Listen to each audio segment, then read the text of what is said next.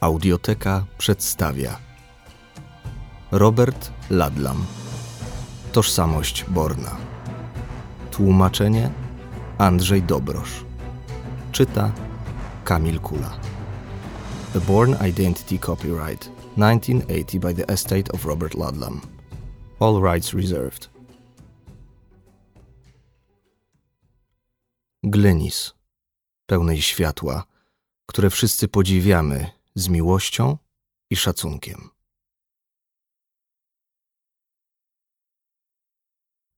Wstęp. New York Times. Piątek, 11 lipca 1975 roku. Pierwsza strona. Dyplomaci powiązani ze zbiegłym terrorystą Carlosem. Paryż, 10 lipca. W związku z zakrojonymi na szeroką skalę poszukiwaniami mężczyzny używającego pseudonimu Carlos, Francja wydaliła 3 wysokiej rangi dyplomatów kubańskich. Podejrzewa się, że jest on ważnym ogniwem międzynarodowej siatki terrorystycznej. Carlos, który jak się przypuszcza naprawdę nazywa się Ilich Ramirez Sanchez, poszukiwany jest w związku z zabójstwem 2 agentów francuskiego kontrwywiadu i libańskiego informatora. Zabójstw dokonano 27 czerwca w mieszkaniu w dzielnicy Łacińskiej. Potrójne morderstwo naprowadziło amerykańską i angielską policję na ślad międzynarodowej siatki terrorystycznej. Funkcjonariusze odkryli wielkie składy broni. Potwierdzałoby to przypuszczenia, że Carlos jest zamieszany w głośne zamachy terrorystyczne w Niemczech Zachodnich i że istnieje związek między licznymi aktami terroryzmu w Europie. Czy podejrzany jest w Londynie? Po ostatnich wydarzeniach Carlosa widziano rzekomo w Londynie i Bejrucie. Associated Press, poniedziałek, 7 lipca 1975 roku. Depesza agencyjna. Zaciska się pętla. Londyn. Pistolety i kobiety, granaty i eleganckie garnitury, wypchany portfel, bilety lotnicze do egzotycznych krajów i luksusowe apartamenty w kilkunastu stolicach świata. Oto portret terrorysty ery odrzutowców, ściganego przez tysiące policjantów na całym świecie. Polowanie rozpoczęło się, gdy mężczyzna otworzył drzwi swojego paryskiego mieszkania i zastrzelił 2 francuskich agentów wywiadu oraz libańskiego informatora. Dotychczas jedynym rezultatem pościgu jest aresztowanie 4 kobiet w Londynie i Paryżu. Oskarża się je o umożliwienie mężczyźnie ucieczki. Morderca zbiegł, prawdopodobnie do Libanu, jak sądzi francuska policja. Ludzie, którzy zetknęli się z nim w Londynie, opisywali go dziennikarzom jako przystojnego, uprzejmego, wykształconego, zamożnego i modnie ubranego. Jednak jego wspólnicy, mężczyźni i kobiety, to najgroźniejsi przestępcy świata. Podejrzany utrzymuje podobno kontakty z Japońską Armią Czerwoną, z Organizacją Arabskiej Walki Zbrojnej, z zachodnio-niemiecką grupą Bader-Meinhof, z Frontem Wyzwolenia Quebecu, z tureckim Ludowym Frontem Wyzwolenia, z separatystami we Francji i Hiszpanii, z odłamem Irlandzkiej Armii Republikańskiej. Gdziekolwiek przybywał, do Paryża, Hagi, Berlina Zachodniego. Tam eksplodowały bomby, rozlegały się strzały, porywano ludzi. Punktem zwrotnym stały się zeznania pewnego libańskiego terrorysty. Mężczyzna załamał się podczas przesłuchania w Paryżu i 27 czerwca zaprowadził 2 wywiadowców do mieszkania ściganego. Poszukiwany zastrzelił wszystkich 3 i zbiegł. Policja znalazła jego broń oraz notatki, a wśród nich listę śmierci wybitnych osobistości. Wczoraj londyński Observer poinformował, że w związku ze sprawą potrójnej zbrodni angielska policja poszukuje syna prawnika komunisty, obywatela Wenezueli. Scotland Yard nie zaprzeczył doniesieniu, dodał jednak, że nie wniesiono przeciw niemu oskarżenia i że poszukiwany jest jedynie w celu złożenia wyjaśnień. Observer podaje, że ścigany nazywa się Ilich Ramirez Sanchez i pochodzi z Caracas. Według gazety takie właśnie nazwisko figuruje w jednym z 4 paszportów znalezionych na miejscu morderstwa w paryskim mieszkaniu zbiega. Observer pisze, że imię Ilicz nadano Sanchezowi na cześć Włodzimierza Ilicza Lenina, twórcy kraju rad, że terrorysta kształcił się w Moskwie i że biegle włada językiem rosyjskim. W Caracas rzecznik wenezuelskiej partii komunistycznej potwierdził, że Ilicz jest synem prawnika marksisty mieszkającego 700 kilometrów na zachód od stolicy. Zapewnił jednak, że ani syn, ani ojciec nie są członkami naszej partii. 70-letni prawnik oświadczył dziennikarzom, że nie wie, gdzie przebywa obecnie jego syn. Część pierwsza. Rozdział pierwszy. Trawler zanurzał się w otchłań czarnego, rozszalałego morza, jak zwierzę, które rozpaczliwie próbuje wydostać się z bagna. Gigantyczne fale zwalały na łódź swój olbrzymi ciężar. Biała piana wyrzucona przez wściekły wiatr w nocne niebo zacinała opokład. Słychać było jęk bólu, dźwięk drewna trącego o drewno, poskręcanych i napiętych do granic wytrzymałości lin. Zwierzę konało. Przez ryk morza i wiatru przedarł się odgłos dwóch wystrzałów.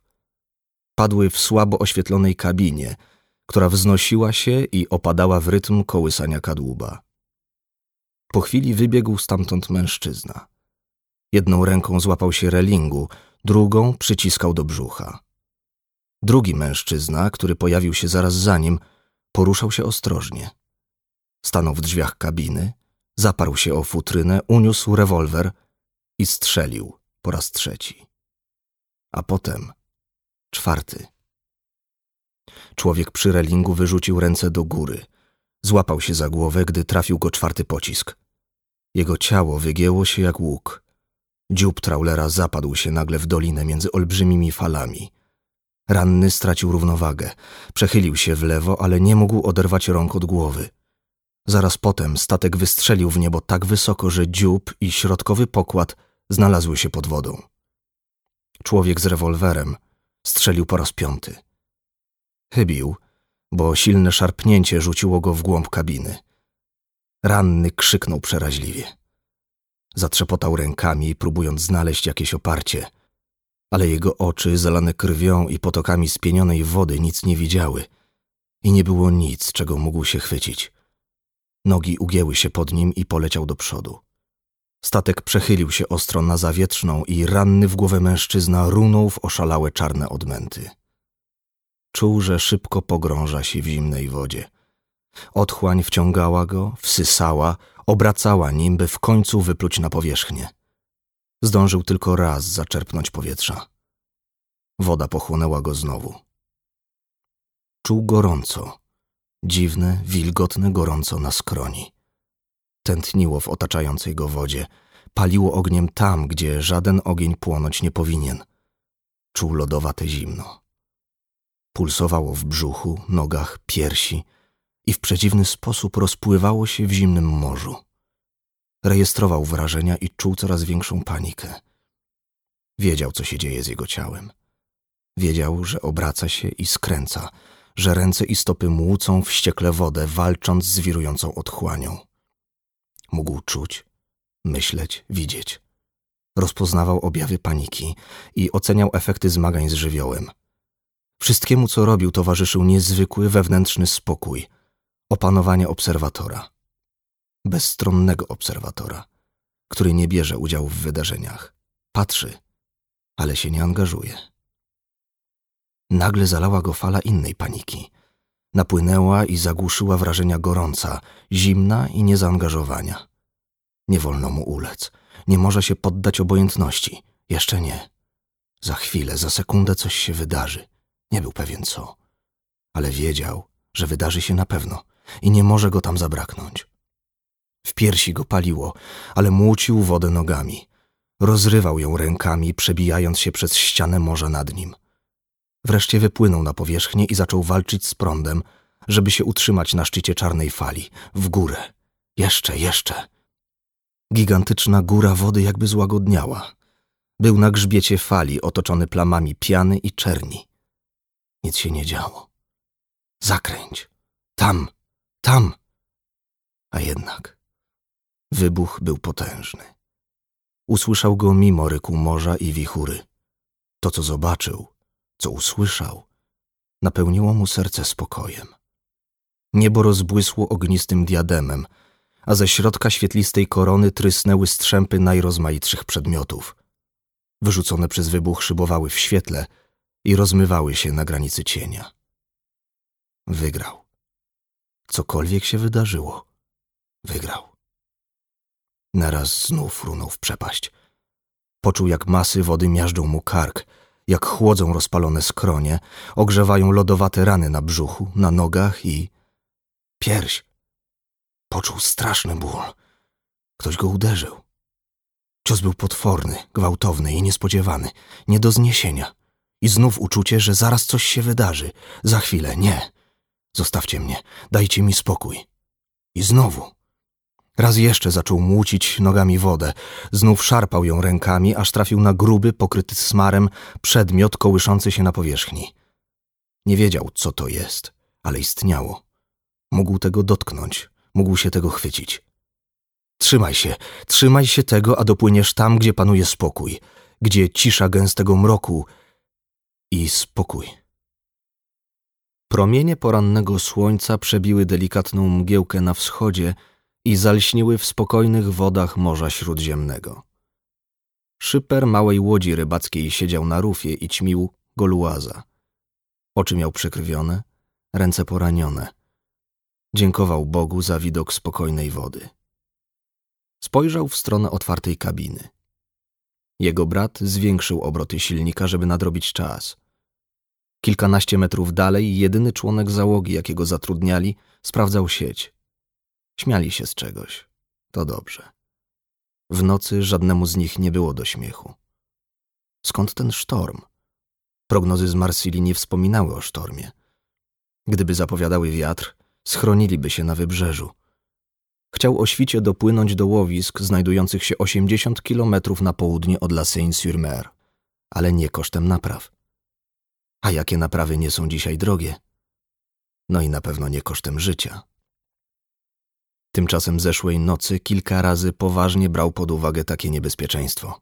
– Jesteś zmęczony? – zawołał brat, uśmiechając się szeroko. – Połóż się, ja to zrobię. – D'accord – odpowiedział, wyrzucając niedopałek za burtę. Zsunął się na pokład przy końcu sieci.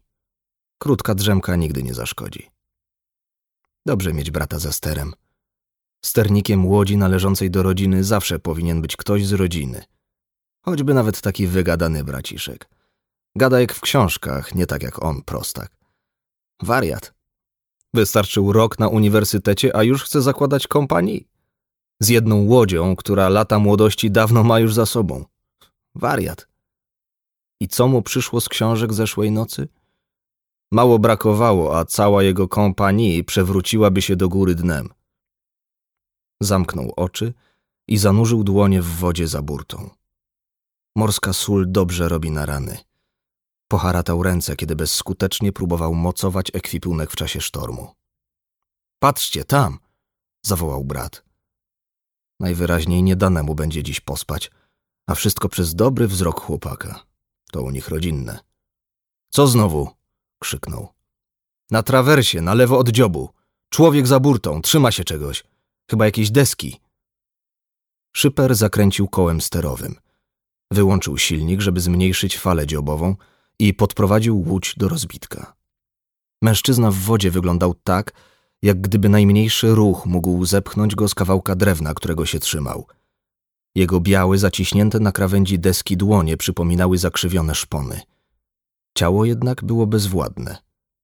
Tak bezwładne, jak ciało topielca, który już się pożegnał ze światem. – Zróbcie pętlę na linach! – krzyknął Szyper. – Opuśćcie mu je na nogi. Powoli, powoli, przesuńcie na brzuch. Dobra, ciągniemy, ostrożnie. Nie chcę puścić deski. Nachyl się do niego, rozprostuj mu palce. Może to pośmiertny skurcz. Nie, on żyje. Ledwo, ledwo, ale chyba żyje. Poruszył ustami, tylko nie słychać, co mówi. I oczami też, ale pewnie nas nie widzi. Puścił deskę. Dobra, podnosimy go. Weź go za ramiona i wciągnij. Ostrożnie. Matko Boska, spójrzcie na głowę! Krzyknął rybak. Prawie rozłupana na pół. Musiał uderzyć o deskę podczas sztormu, powiedział brat Szypra.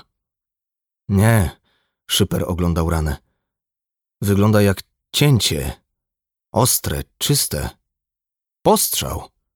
Ktoś do niego strzelał. Jesteś pewien? Trafił nie tylko w głowę, powiedział Szyper, przyglądając się nieprzytomnemu mężczyźnie. Płyniemy do Île de Port-Noir, to najbliższa wyspa. Mają lekarza w porcie. Tego Anglika? Tak, ciągle jeszcze pracuje. Kiedy może, dodał brat Szypra. Kiedy wino mu pozwala. Lepiej mu idzie ze zwierzakami niż z ludźmi. Nieważne. Facet wykituje, zanim dotrzemy do Île de Port-Noir. Jeśli jakimś cudem przeżyje, będzie musiał nam zwrócić za paliwo. I zapłacić za stracony połów.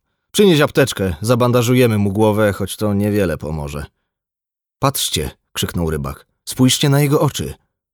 Oczy? Co się stało? Zapytał brat Szypra. Przed chwilą były szare jak stalowe liny, a teraz są niebieskie. Słońce pojaśniało. Szyper wzruszył ramionami. Może coś ci się przywidziało? Co za różnica? W grobie wszystko jest czarne. Urywane sygnały kutrów rybackich mieszały się z nieustannym krzykiem mew. Typowe odgłosy portu. Późne popołudnie. Czerwona kula słońca wisiała na zachodzie. Powietrze było nieruchome, gorące i wilgotne. Za pirsem, naprzeciwko portu, biegła brukowana uliczka poznaczona białymi plamami domków. Oddzielała je przerośnięta trawa, wybujała na wyschniętej ziemi i piachu. Z werand zostały tylko połatane kraty i rozpadająca się sztukateria podtrzymywana ustawionymi na prędce słupkami. Lata świetności domków dawno już minęły, już wtedy, kiedy ich właściciele nieopatrznie uwierzyli, że Île de Port-Noir może stać się jeszcze jednym kurortem Morza Śródziemnego. Ale Île de Port-Noir kurortem nigdy nie została. Od każdego domu biegła ścieżka ku ulicy, ale ścieżka domku zamykającego cały rząd była mocniej wydeptana. Dom należał do Anglika, który przyjechał do Port-Noir 8 lat temu. Dlaczego tu się pojawił? Nikt tego nie wiedział i nikogo to nie obchodziło. Był lekarzem, a wioska potrzebowała lekarza i tyle. Haki, igły i noże w jego rękach zamieniały się w narzędzia, które czasem pomagały rybakom wrócić do pracy, a kiedy indziej skutecznie im to uniemożliwiały. Jeśli ktoś wybrał się do Le Docteur w dobrym dniu, szwy wyglądały nieźle. Gdy jednak czuć było od niego woń taniego wina i whisky, do lekarza szło się na własne ryzyko. Tant pis! Na bezrybiu i rak ryba! Ale nie dzisiaj. Dzisiaj nikogo nie było na wydeptanej ścieżce. Była niedziela. Wszyscy wiedzieli, że w każdą sobotę doktor pije we wsi, a potem bierze na noc pierwszą lepszą dziwkę. Oczywiście miejscowi zauważyli też i to, że przez kilka ostatnich sobot nikt doktora nie widział we wsi. Poza tym nie zmieniło się nic. Butelki szkockiej wysyłano Anglikowi jak zwykle. Doktor nie wychodził z domu. Nie wychodził, odkąd kuter rybacki z La Ciotat przywiózł obcego, tego żywego trupa. Doktor Jeffrey Washburn obudził się nagle z podbródkiem wciśniętym w obojczyk. Odór oddechu podrażnił mu nozdrza. Zamrugał oczami przytomniejąc i spojrzał w stronę otwartych drzwi do sypialni. Czy znów wyrwał go z drzemki niezrozumiały monolog pacjenta? Nie, wszędzie było cicho. Nawet mewy milczały litościwie, bo dla Île de Port-Noir nastał święty dzień. Żadne łodzie nie wchodziły do portu i ptaki nie narzekały na marny połów. Washburn spojrzał na pustą szklankę i na opróżnioną do połowy butelkę whisky na stoliku obok fotela. Widoczny postęp. W każdą inną niedzielę jak zwykle leczyłby kaca, więc o tej porze i butelka, i szklanka byłyby już osuszone do dna. Uśmiechnął się do siebie i jeszcze raz pobłogosławił siostrzyczkę z Coventry. Co miesiąc przysyłała mu pieniądze, dzięki temu mógł kupować whisky. Dobra dziewczyna z tej bez. Chociaż Bogiem a prawdą mogła przysyłać znacznie więcej. Ale Washburn był jej wdzięczny i za to, co dostawał. Kiedyś jednak nadejdzie dzień, kiedy skończą się i bez, i pieniądze. Wtedy stan upojnego zapomnienia trzeba będzie osiągać za pomocą najtańszego wina, aż zniknie cały ból. Na zawsze. Pogodził się już z taką możliwością. Akceptował ją jeszcze 3 tygodnie i 5 dni temu, dopóki jacyś obcy rybacy nie przywlekli do niego na wpół żywego mężczyzny wyłowionego z morza. Zrobili to z litości. Topielec mało ich obchodził. Bóg zrozumie i odpuści. Rozbitek był podziurawiony kulami. Ale rybacy nie wiedzieli, że w ciało mężczyzny wdarło się coś znacznie gorszego niż kule. W ciało i w umysł. Zmęczony i wymizerowany lekarz podniósł się z fotela. Chwiejnie podszedł do okna wychodzącego na port. Podciągnął żaluzję, mrużąc oczy przed słońcem. Zerknął przez szczelinę i patrzył chwilę na ruch na ulicy. Szukał źródła hałaśliwego klekotu. Zobaczył wóz konny, a w nim rybacką rodzinę na niedzielnej przejażdżce. Gdzie do diabła można jeszcze zobaczyć coś takiego? Przypomniały mu się powozy i wspaniałe wałachy sunące przez londyński Regent Park. Latem cieszyły turystów. Roześmiał się głośno. Też porównanie. Ale uśmiech szybko znikł mu z twarzy. Jego miejsce zajęło coś, co 3 tygodnie temu zdawało się nie do pomyślenia. Dawno stracił nadzieję, że zobaczy jeszcze Anglię. Może jednak uda mu się straconą nadzieję odzyskać. Dzięki niedoszłemu topielcowi. Jeżeli postawił trafną diagnozę, sprawa rozstrzygnie się lada dzień, lada godzina, lada minuta. Rany na nogach, brzuchu i piersi były poważne. Mogły się okazać śmiertelne, gdyby nie to, że pociski nadal tkwiły w ciele, wyjałowione, oczyszczone morską wodą. Ich wydobycie okazało się stosunkowo łatwe, bo tkanka była rozmiękczona. Idealne warunki, tylko kroić. Zatora na czaszki stanowiła poważny problem. Nie dosyć, że została naruszona kość, to jeszcze wyglądało na to, że lekkiemu wgnieceniu uległy włókniste rejony wzgórza i hipokampa. Gdyby kula trafiła kilka milimetrów w lewo lub w prawo, położyłaby kres ich życiowym funkcjom. Ale nie trafiła i Washburn podjął decyzję. Odstawił whisky na 36 godzin. Pił tyle wody i jadł tyle pokarmów bogatych w skrobie, ile tylko człowiek zdoła wypić i zjeść. Potem przeprowadził operację, najbardziej skomplikowaną, odkąd wylano go ze szpitala McLeans w Londynie. Milimetr po niekończącym się milimetrze obmywał newralgiczny rejon. Później naciągnął i zaszył skórę. Wiedział, że jeden błędny ruch pędzelka, igły czy kleszczy i pacjent umrze. Washburn nie chciał, żeby pacjent umarł. Z wielu powodów. Zwłaszcza z jednego. Kiedy skończył operację i stwierdził, że topielec wciąż daje znaki życia, zajął się sobą. Wrócił do sprawdzonego środka leczniczego. Do butelki. Upił się i podtrzymywał ten stan, lecz nie pozwolił, żeby urwał mu się film. Dobrze wiedział, gdzie jest i co robi. Postęp. Wyraźny postęp. Lada dzień, lada godzina, nieznajomy skupi na nim wzrok, a z jego ust padną niezrozumiałe słowa. Lada chwila. Najpierw były słowa. Rozległy się w sypialni o świcie, gdy od morza nadciągnęła chłodna bryza. Kto tu jest? Kto jest w tym pokoju? Washburn się wyprostował, zsunął cicho nogi z łóżka i powoli wstał. Ważne, żeby nie spowodować teraz żadnego wstrząsu. Nie hałasować, nie ruszać się zbyt gwałtownie. Pacjent może ulec psychicznej regresji. Przez kilka pierwszych minut trzeba się zachowywać ostrożnie i delikatnie, jak delikatna była operacja. Washburn, lekarz, wyczekiwał tego momentu. Przyjaciel, powiedział cicho. Przyjaciel? Mówisz po angielsku. Tak sądziłem. Zakładałem, że jesteś Amerykaninem albo Kanadyjczykiem. Twój dentysta w każdym razie nie był Anglikiem, ani Francuzem. Jak się czujesz? Nie wiem. To potrwa jeszcze jakiś czas. Chcesz oddać stolec? Czy... co? Kupę, chłopie. Chcesz kupę? Po to jest basen koło łóżka. Biały, na lewo. Oczywiście, jeśli zdąży się po niego sięgnąć. Przepraszam. Nie ma za co. To normalna reakcja organizmu. Jestem lekarzem, twoim lekarzem. Nazywam się Jeffrey Washburn, a ty? Ja? Jak masz na imię? Nieznajomy poruszył głową i spojrzał na białą ścianę, na której rysowały się ostre cienie wczesnego poranka. W końcu zwrócił niebieskie oczy na Washburna i powiedział: nie wiem. O mój Boże. Mówiłem ci tyle razy. Czas. Trzeba czasu. Jeśli będziesz ze sobą walczył, jeśli będziesz się zadręczał, twój stan się pogorszy. Jesteś pijany.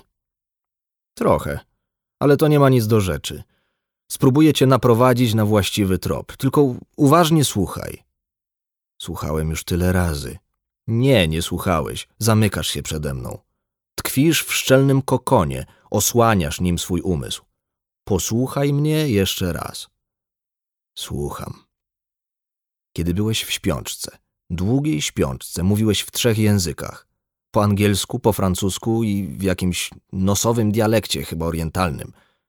To znaczy, że jesteś poliglotą, obywatelem świata. Zastanów się. Myśl pod kątem geografii. W którym języku czujesz się najswobodniej? W angielskim. Dobra. W takim razie, w którym czujesz się nieswojo? Nie wiem. Nie masz skośnych oczu. Wydaje mi się, że w orientalnym. No pewnie. To dlaczego się nim posługujesz? Dobra, teraz skojarzenia. Zapisałem sobie kilka słów. Słuchaj, brzmiały tak. Makła, tam kłam, kisach. Z czym ci się to kojarzy? Z niczym. Świetnie. Czego chcesz do diabła? Czegokolwiek. Jesteś pijany. To już ustaliliśmy, tak. Jestem pijany. Upiłem się, ale uratowałem twoje pieprzone życie. Pijany, nie pijany, jestem lekarzem. Kiedyś nawet byłem niezłym lekarzem. I co się stało? Pacjent bada lekarza? A dlaczego nie? Washburn umilkł na chwilę. Popatrzył w okno wychodzące na port. Upiłem się, odparł.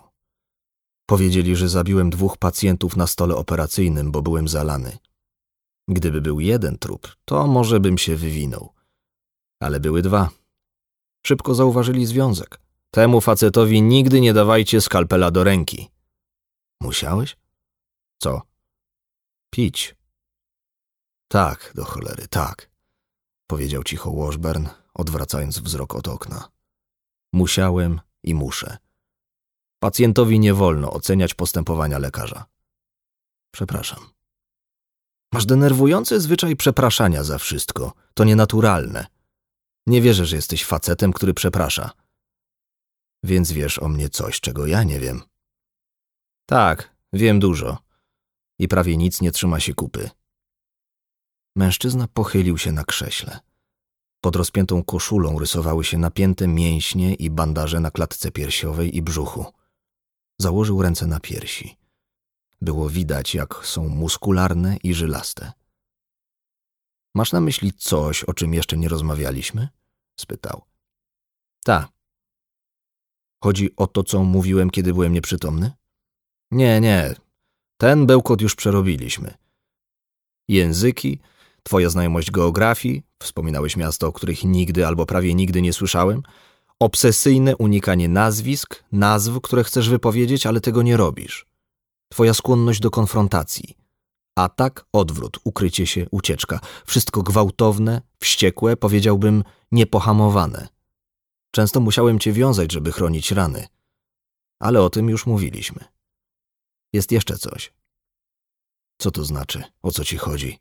Dlaczego nic mi nie powiedziałeś? Bo to dotyczy twojego ciała. Twojej zewnętrznej powłoki, że tak się wyrażę. Nie byłem pewien, jak to zniesiesz. Wciąż nie jestem tego pewien. Człowiek bez imienia oparł się o krzesło. Jego czarne brwi tuż pod czupryną ciemnobrązowych włosów zbiegły się na znak irytacji. Nie potrzebuję teraz opinii lekarza, powiedział. Mów, jestem gotów. Słucham, o co chodzi. Zacznijmy może od twojej głowy. Wygląda zupełnie nieźle. Zwłaszcza twarz. Twarz? Miałeś kiedyś inną twarz. Jak to? Operacja plastyczna. Przez silne szkło powiększające zawsze można zobaczyć ślady. Zmienili cię, chłopie. Zmienili? Masz wydatny podbródek. Myślę, że kiedyś miałeś dołek w brodzie. Został usunięty. Na górze, na policzku, wystające kości policzkowe to pewnie dziedzictwo po słowiańskich przodkach, też są mikroskopijne ślady. Będę strzelał. Usunięto ci jakieś znamię, pieprzyk. Nos masz angielski. Kiedyś był większy. Został delikatnie wymodelowany. Twoje rysy zostały złagodzone, wszystkie ostrości rozmyte. Rozumiesz, o czym mówię? Nie. Jesteś zupełnie atrakcyjnym mężczyzną, dlatego że twoja twarz należy do pewnego typu, a nie ze względu na indywidualne cechy. Do pewnego typu? Ta. Jesteś modelowym białym anglosasem. Takim, jakiego można spotkać na lepszych boiskach do krykieta, na kortach tenisowych albo w barze Mirabel. Tam twarze ludzi są prawie nie do rozróżnienia, prawda? Wszystko na swoim miejscu. Zęby proste, uszy przylegające płasko do głowy. Nic nie zakłóca harmonii. Każdy element pasuje do innych, a całość jest jak gdyby rozmyta. Jak to rozmyta? No, może zepsuta byłoby lepszym określeniem. Masz twarz człowieka bardzo pewnego siebie, nawet aroganckiego, takiego, który zawsze postawi na swoim. Wciąż nie wiem, co masz na myśli. Dobra, inaczej. Zmień kolor włosów, to zmienisz twarz. Zgoda. Można dostrzec odrosty, dowiedzieć się czegoś z ich łamliwości, z rodzaju farby. Zacznij nosić okulary i zapuść wąsy, a staniesz się innym człowiekiem. Dałbym ci 35, 39 lat, ale równie dobrze możesz być 5 lat starszy albo młodszy. Washburn urwał, obserwując reakcję pacjenta i jakby wahając się, czy kontynuować wyjaśnienia. Jeśli chodzi o okulary, pamiętasz testy sprzed tygodnia? Te ćwiczenia? Pewnie. Masz zupełnie dobry wzrok. Nie potrzebujesz okularów. Przecież ich nie noszę. W takim razie skąd ślady długotrwałego używania szkieł kontaktowych na siatkówce i na powiekach? Nie wiem. To nie ma sensu. Powiedzieć ci, co o tym myślę? Chętnie posłucham. A jak ci się to nie spodoba? Washburn odwrócił się do okna i nieobecnym wzrokiem spojrzał na ulicę. Niektóre szkła kontaktowe mogą zmienić kolor oczu. Oczy niektórych ludzi są bardziej podatne na taką zmianę niż innych. To zwykle oczy szare albo niebieskawe. Kolor twoich oczu to coś pomiędzy. Raz są stalowo-szare, w innym świetle niebieskie. Natura ci pomogła, bo zmiana nie była możliwa ani konieczna. Konieczna do czego? Do zmiany wyglądu. A raczej do celów zawodowych. Wizy, paszporty, prawa jazdy. Możesz je zmieniać do woli. Włosy. Brązowe, blond, kasztanowe. Oczy. Oczu nie sfałszujesz. Zielone, szare, niebieskie. I wszystko doskonale mieści się w tym jednym typie, gdzie twarze wydają się zamazane przez swoją powtarzalność. Pacjent Washburna z trudem wstał z krzesła, pomagając sobie rękami. A może przesadzasz? Może ponosi cię wyobraźnia? Są ślady, znaki. To dowody. Interpretujesz je z dużą dozą cynizmu. Załóżmy, że miałem jakiś wypadek. Podszywali mnie i to wyjaśnia operację plastyczną, prawda? Nie. To inny typ operacji. Farbowanie włosów, usuwanie znamion i pieprzyków to nie należy do rekonwalescencji.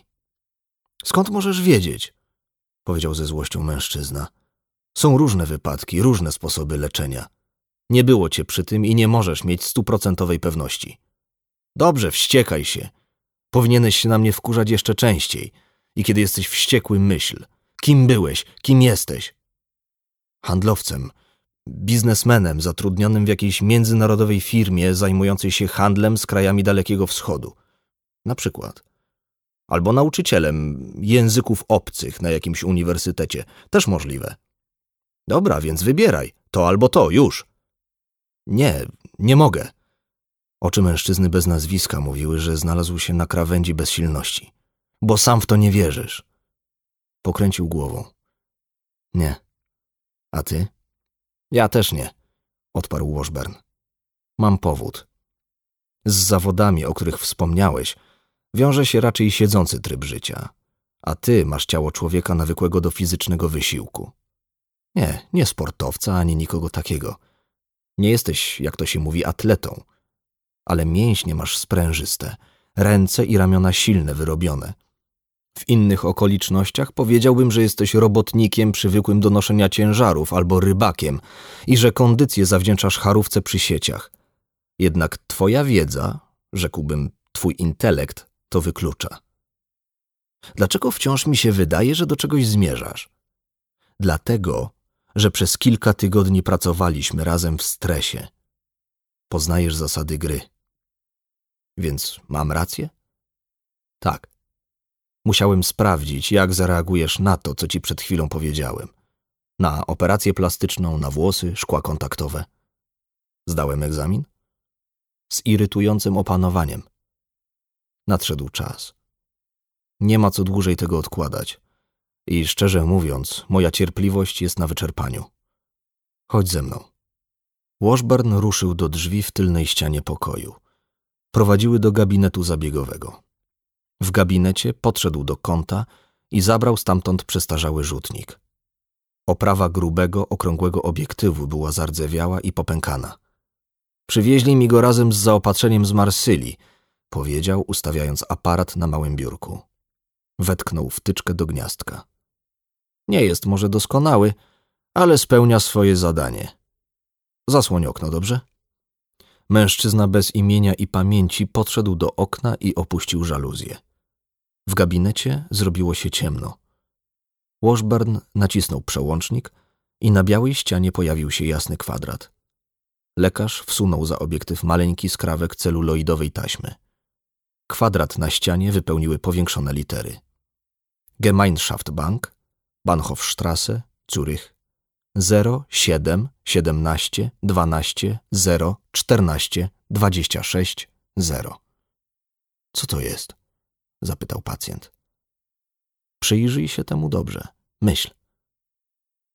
To chyba numer konta bankowego. Właśnie. Firmowy nadruk na górze. Nazwa i adres to bank. Cyfry napisane słownie to nazwisko, ale traktowane będą jak nazwisko dopiero, gdy napisze je właściciel rachunku. Rutynowe postępowanie. Skąd to masz? Od ciebie. Z ciebie. To maleńki negatyw. Może połowa szerokości 35 mm filmu. Został wszczepiony chirurgicznie tuż pod skórę nad twoim prawym biodrem. Liczby napisane są twoim charakterem pisma. To twój podpis. Możesz nim otworzyć skarbiec w Zurychu. To był bezpłatny fragment. Po więcej zapraszamy do aplikacji Audioteki.